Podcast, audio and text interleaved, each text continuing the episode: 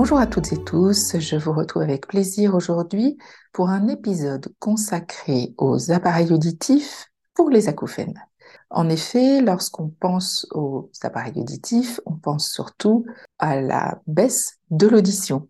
Mais les appareils auditifs vont également pouvoir avoir un, impact très intéressant pour les acouphènes. Alors, quelques précisions sur les appareils auditifs. Ils sont bien évidemment prescrits majoritairement pour une perte d'audition, malheureusement très souvent après une période assez longue euh, de diminution de l'audition. On compte une moyenne de 10 ans avant que les gens se fassent appareiller, ce qui va entraîner une importante diminution de la compréhension des conversations, par exemple. Mais ils sont aussi prescrits pour les acouphènes. Alors souvent en accompagnement d'une perte d'audition, même si elle est légère, mais aussi euh, tout simplement pour euh, le masquage des acouphènes avec une thérapie euh, sonore. Alors, le but des appareils auditifs, il y a souvent une appréhension, une, une gêne ou un rejet de l'idée de se faire appareiller, mais le but c'est de retrouver le plaisir de l'écoute et d'améliorer la compréhension des conversations et donc la communication avec les personnes qui nous entourent. L'intérêt aussi des appareils auditifs, c'est que souvent, ils permettent de diminuer la fatigue générale parce que lorsqu'on entend mal, on doit faire beaucoup d'efforts pour suivre les conversations euh, qui nous entourent ou euh, ne serait-ce que la télévision, etc. Et les appareils vont permettre donc de diminuer cette fatigue et d'améliorer de ce point de vue-là la qualité de vie. Ça va aussi avoir un intérêt intéressant, sans jeu de mots, euh, sur le ralentissement des troubles de la mémoire, de l'orientation, du raisonnement. Alors ça, c'est plutôt pour les gens qui ont des troubles de l'audition. Ça va donc augmenter la confiance en soi et, ce qui nous intéresse particulièrement, diminuer l'intensité des acouphènes pourquoi? Parce que il va y avoir deux raisons principales. La première, c'est que le fait de mieux entendre les sons environnants va donc diminuer la perception que nous avons de nos acouphènes. Et puis le deuxième point, c'est que très souvent, lorsque les personnes qui sont appareillées souffrent d'acouphènes, il est intégré un générateur de bruit blanc qui va donc masquer un certain nombre d'heures par jour au choix de la personne les acouphènes.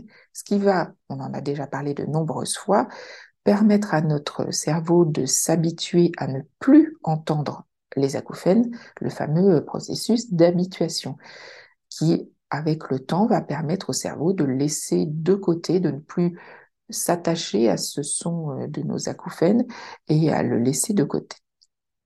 Alors aujourd'hui, les prothèses auditives ont beaucoup évolué. Elles sont analogiques, donc tout est réduit. Elles, elles sont beaucoup plus petites, beaucoup moins visibles. Les réglages sont beaucoup plus précis.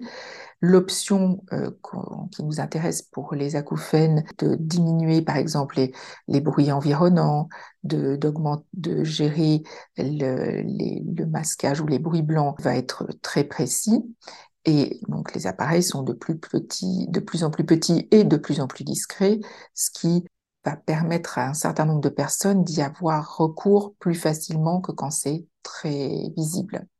Ce qu'il faut savoir, hein, je l'ai déjà dit, mais c'est que plus le choix de s'appareiller est tardif, que ce soit pour la perte d'audition ou euh, lorsque c'est conseillé pour les acouphènes, moins les effets seront importants.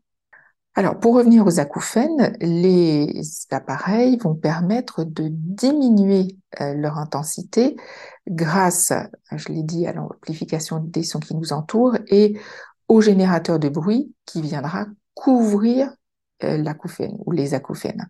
Donc, c'est ça qui, est important à retenir pour les acouphéniques.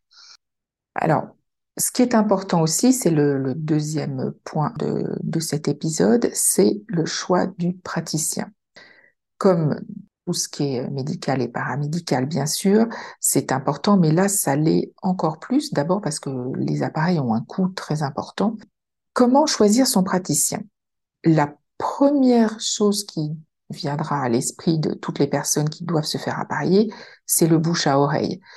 Des proches, des amis, des membres de la famille qui ont déjà eu affaire à un audioprothésiste vont pouvoir très certainement vous renseigner de manière efficace avec leur point de vue, euh, leurs euh, euh, commentaires que vous pourrez donc prendre en compte. Deuxième réseau à, à, contacter, auquel on ne pense pas toujours, c'est votre mutuelle. Si vous avez une mutuelle, très souvent les mutuelles maintenant fonctionnent avec un réseau de partenaires donc, qui va vous permettre d'avoir probablement un prix un peu plus intéressant. On, on le commence à bien le savoir pour les opticiens, mais on ne le sait pas toujours pour euh, les audioprothésistes. Ensuite, privilégier la proximité. les appareils auditifs, donc que ce soit pour une perte d'audition et ou pour euh, le masquage des acouphènes, va demander beaucoup de réglages surtout au début. Après, ça va beaucoup mieux, mais au début, euh, on retourne très fréquemment chez l'audioprothésiste pour régler l'appareillage. Donc, il vaut mieux choisir un audioprothésiste à proximité, que ce soit de votre lieu d'habitation ou de votre lieu de travail, mais ça vous fera gagner beaucoup de temps. Point suivant, faites établir plusieurs devis pour pouvoir comparer. Moi, je pense que trois devis, c'est un minimum. Il y a de très nombreux réseaux. Vous avez dû voir en, autour de votre lieu de travail ou de votre lieu d'habitation. Ils s'en installent quasiment à tous les coins de rue. Donc, c'est vraiment important de faire établir plusieurs devis. Et j'arrive au point suivant. Où aller? Donc, choisissez un professionnel qui est expérimenté. L'audioprothésie, c'est vraiment quelque chose qui nécessite de l'expérience, notamment pour les fameux réglages. Et prenez aussi quelqu'un qui est patient et, sans jeu de mots, à l'écoute, avec une proposition de choix de matériel suffisante. Si vous avez le choix seulement entre quatre appareils, c'est pas possible, c'est pas suffisant. Nous sommes tous différents et différentes. On n'a pas tous les mêmes besoins, pas tous les mêmes attentes, pas tous les mêmes budgets. Donc, il faut absolument avoir du choix.